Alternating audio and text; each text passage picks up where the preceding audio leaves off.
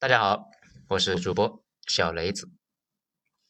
今天呢，咱们来说一说挖矿的江湖水到底有多深。文章来自于微信公众号“九编”，作者二号头目。前几天呢，家里一个长辈打电话给我，他是卖矿山机械的，在看新闻呢，说矿机价格大涨。他说没这回事啊，新闻怎么乱说呢？自己的挖掘机明显没涨啊！我呢和他解释了半天，也不知道他听懂了没有。反正就是说，新闻说的挖矿机和他卖的那个不是一码事。矿机没太解释清楚，不过他对加密货币产生了浓厚的兴趣，又是在上网啊，又是到处打听，还计划呀买几个。一般来讲呢，我这个长辈是真正的财经界大佬，他这个人呢非常的封闭。如果他开始打听了什么东西，这玩意往往已经是有点风险了。他开始筹钱入场的时候，那玩意就会因为他的入场直接崩了，这屡试不爽啊！认识他的人都叫他投资尾灯、暴跌信号。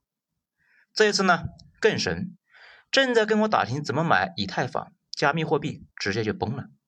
这两天以太坊都要腰斩了，他很内疚啊，觉得上一次搞崩茅台之后。这次又把加密货币给搞崩了，好在呢，他除了投资不靠谱，其他事还挺实在，所以投资基本上都亏了，生活也没有受大影响。正好呢，这几天不少人那也在聊这个挖矿的事情，咱们呢又认识不少挖矿的人，正好啊给大家解释一下。在开头呢，咱们要严重声明一句，这个行业水很深，绝大部分人。把握不住，不要随便掺和。咱们来先说第一点，起源。这个数字货币呢，是什么时候起来的呢？是出现在二零零八年，当时正在是金融危机，大家呢就一起热烈的讨论，到底该怎么应对各国央行无底线放水。于是，加密货币这个概念开始兴起。主要的炒作呢，三个关键点。去中心化，也就是没有央行参与，也就不会有人滥发。无监管，抓到犯罪分子，只要他自己不开口交代，谁都没法打开他的钱包。不过一般会开口，争取呢一个坦白从宽，少判几年。一旦开口，就是政府的了。很多国家自己不挖矿，但是政府呢却拥有大量的比特币，就是因为打击犯罪的过程中缴获了不少的币。让政府成了大量比特币的持有者。第二个，稀缺性，这个很好理解啊，数量有限，代码里面写死了，比特币最终有两千一百万个，其他币或多或少，反正呢不会无限的超发。这如果实在理解不了比特币为什么会有这么多人追捧呢，就把它理解成为一种看不见摸不着的黄金，那就可以了。讲到这里呢。你可能就比较纳闷了，这他喵的一串数字怎么是黄金呢？其实吧，这个玩意的本身是观念或者是共识，并没有多少道理啊。安拉、耶稣、佛陀什么的都差不多，信则有。而且呢，跟比特币差不多的币啊有很多，大家只认比特币，可见啊这本身就是信仰加成。还有那个狗狗币，也是拷贝了比特币的代码。改了几行参数，这要是没有马斯克啊，一直都没有什么价值。当然呢，我也不是太确定它是不是黄金，不过啊，他的信徒确实这么认为。而其他人呢，在看到了炒作商机，也就有了我们今天看到的上蹦下跳的各种币。这些币从一出现就开始非常的闹腾，价格一直都是跟过山车似的。而且呢，因为它的谜一样的非主流的形式风格。从一开始就吸引了大量的参与者，然后就产生了高端玩家和业余玩家，还有大量矿工。咱们呢还真的认识一个高端的，他以前呢还真的是有过万把来个比特币，那个时候比特币还不值钱，他还到处送人。大家都知道啊，他确实有不少。后来比特币经过几次大起大落，暴涨的时候，大家都觉得要上五十万美元。暴跌的时候啊，又觉得泡沫终于破裂了，参与者也都跟着价格的波动各种闹腾。他也一样。经过一系列的微操，等比特币真涨起来的时候，他的币已经基本是折腾的没了。这个呢，也是绝大部分人玩币的经历。不过他突然意识到，手里没币了，但是真正的炒币才开始了。到处宣扬自己通过炒币已经财务自由，那又是卖课又是讲座，现在应该是真的财务自由了。这个呢倒是有点像二零一六年有一个房地产博主，其实啊一套房都没有，到处教别人买房赚钱，然后自己赚到了钱成功买房。还有一个职场博主，他上班的时候年收入没超过十万，开始做职业规划师，自己呢不太会上班。但是教别人上班倒是赚到了钱，哼，这个都挺魔幻的。讲到这里呢，就是要讲一讲这些币哪来的。大家呢应该在电视机里面都看过采矿吧？圈定一块矿山，各种机械和人在里面劳作，矿工们把矿石一块一块的挖出来，有用的留下，没用的丢掉。这个过程在数字世界里面也是在每天都上演着。在这里呢，也有矿种，有矿场，还有矿工，还有矿石。可以说，不同的数字货币就如同不同的一个矿种，就如同在现实世界里面挖矿，有的矿山是金矿，有的是银矿，有的呢是铜矿。金子那比较稀缺，那就是比特币；银子呢少一些，而且也便宜一些，那就是以太坊。铜非常非常多，而且呢价格非常便宜，那就是其他各种非主流币。每种币都是一套代码，完全公开的，都多多少少抄了比特币。咱们这两天呢，把中本聪最早的那个版本的代码看了一遍，不到两万行，大概啊理解他的意思了。而挖矿本质啊就是用计算机做一个巨复杂的数学算法。这也就是啊，一遍一遍运行哈希算法，倒呢也不是特别难，就是啊超级繁琐。这谁家的计算机先算出来，就会获得奖励比特币。数字世界里面每个矿种那也都是独立的，有的是挖比特币的，有的是挖以太币的，有的呢是挖莱特币。每一种矿种都如同一座座巨大的矿山，无数的矿工在里边挖掘，而这些矿大部分。都是抄了比特币的代码。大家用计算机挖矿的地方呢，那就是矿场。不同矿场的一个规模区别很大，有的矿场啊大到占领了现实世界中的整片山。为了挖矿，要建立起自己的电站，每个月的电费能够达到几百上千万。变电所的规模可以给一个小县城使用，而小型的也只是几个平方的小机房，就搭建在一个房顶的铁皮子棚里面。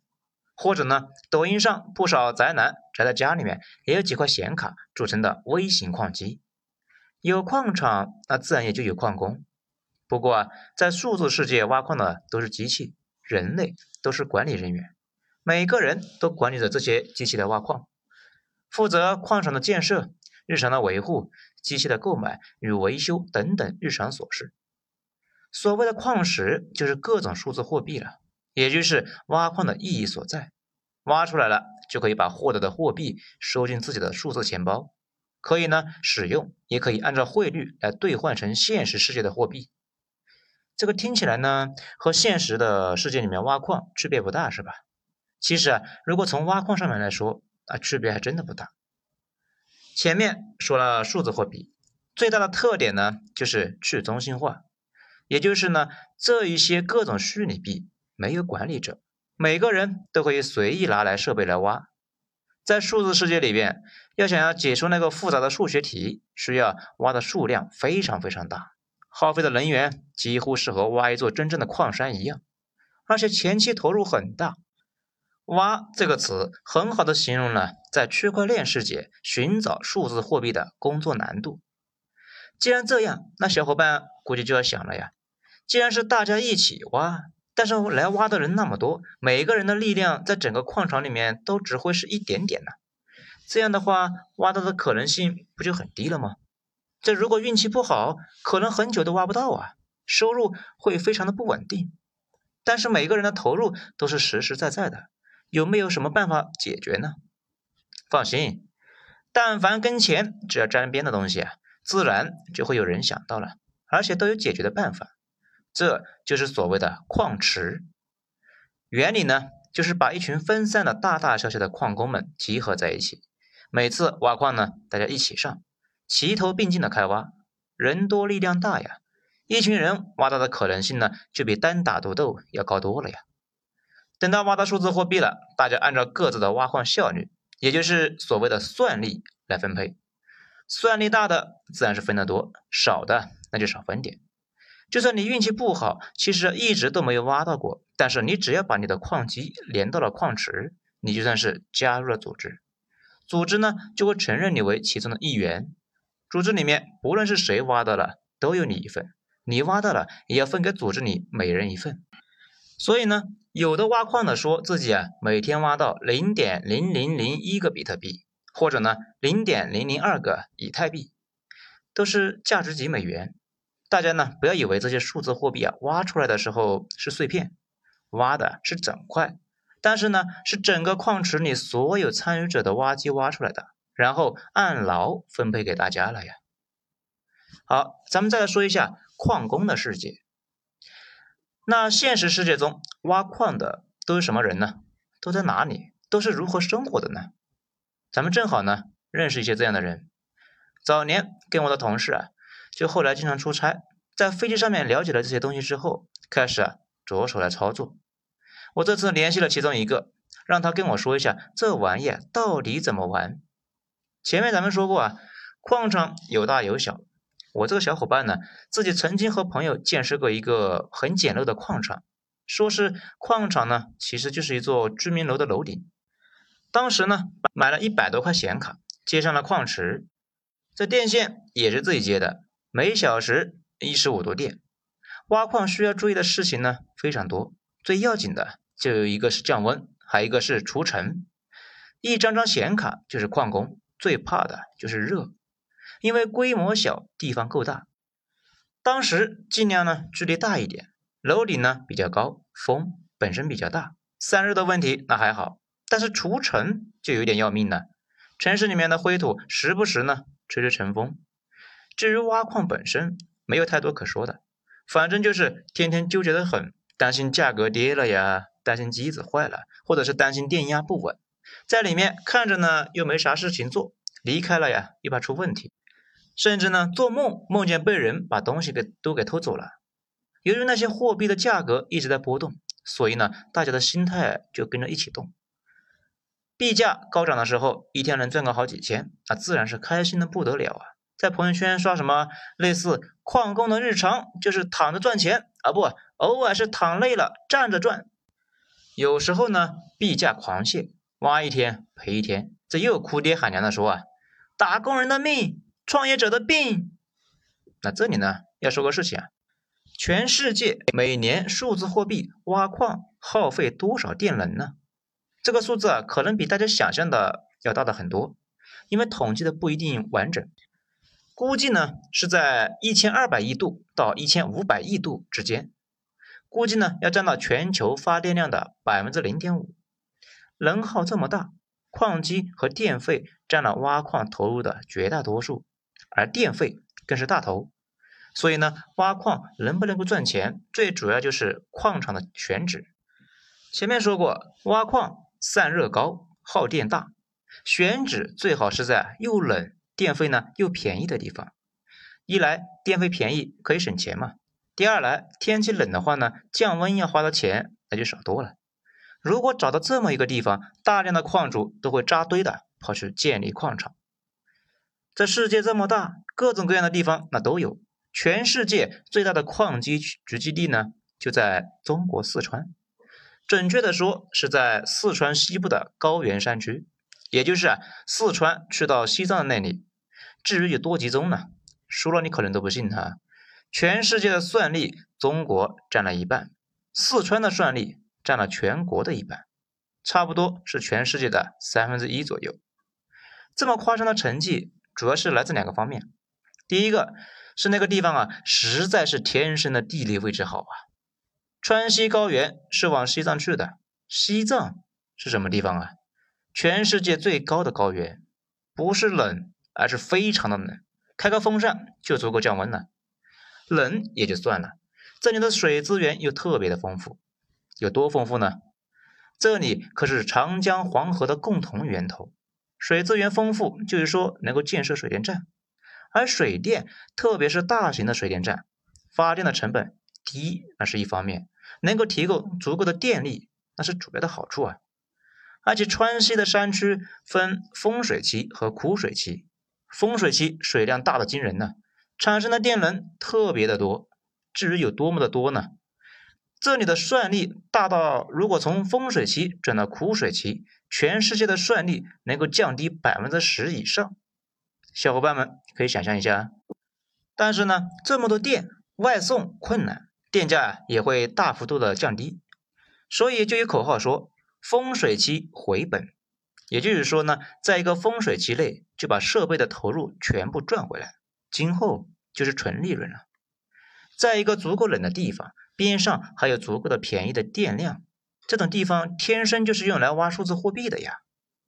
另外一个原因就是，中国基建狂魔的属性，外加强大的工业生产能力。正常说呢，川西高原那个地方海拔那么高，山那么多，环境啊可以用恶劣来形容。如果是别的国家，基础设施估计都不完善，不要说在那种偏远的山区建设那么大的一个机房和水电站，就是修个合适的路都比较困难呢。好在这个问题啊。对于我国来说，那都不是问题。大量的物资被送到川西，矿场和水电站也就建了起来。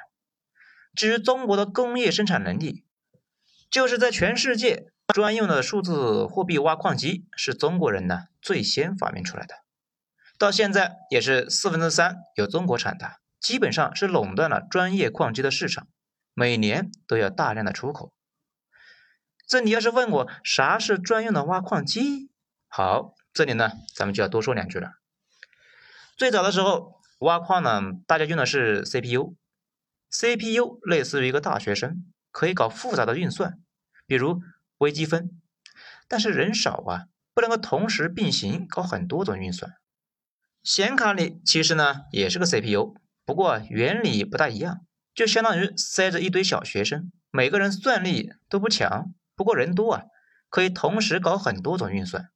正好挖矿这种需要人多同时处理一堆简单的运算的功能，就用上显卡了。于是就有人拿显卡来挖矿。显卡这个东西啊，设计就非常适合简单运算。挖矿比起 CPU 专业的多了。这等于呢，就是一大堆的挖掘机。所以自从数字货币热度提高，显卡的价格也被炒高。等币一大涨，显卡也跟着大涨，还被称为矿潮。而一旦币价跌了，显卡价格也跟着跌，这被称为矿难。而显卡的价格上上下下波动，就如同玄学。我认识的小伙伴还真的有靠贩卖显卡发了的。不过，虽然显卡挖矿比 CPU 快了不少，可是大家依旧想更快。这样一来，真正的专业工具就出现了。名字呢，中文名字太长，咱就不说了。英文是简称 ASIC。一般就叫做专业矿机，那就可以了。这玩意啊，就是专门干挖矿这一件事情的，而且只能够挖某一个矿场的。应用方向越窄，自然效率越高。这比起呢，还能够作图、玩游戏的显卡，效率高了百倍以上。所以一出现就几乎是横扫市场。不过呢，专业工具自然呢也有专业工具的问题，就是只能够在特定的矿场使用。而且价格非常贵，比起显卡投入那要大得多。而且呢，因为速度太快，相应的对于环境要求也要高。如果要挖，前期的投入比起显卡那要高多了。因为专用，去挖别的矿场呢，就必须要重新买设备。而现在各种数字货币有很多种，设计生产某个矿场的专用设备是要不少钱的。所以只有几种数字货币有专用的矿机。如果这种币的热度不够高，就好像啊这个矿场不够大，设备厂家是不会去生产设计这种矿场的专用设备的。好，这章咱们先讲到这里，后面还有，咱们下章接着说。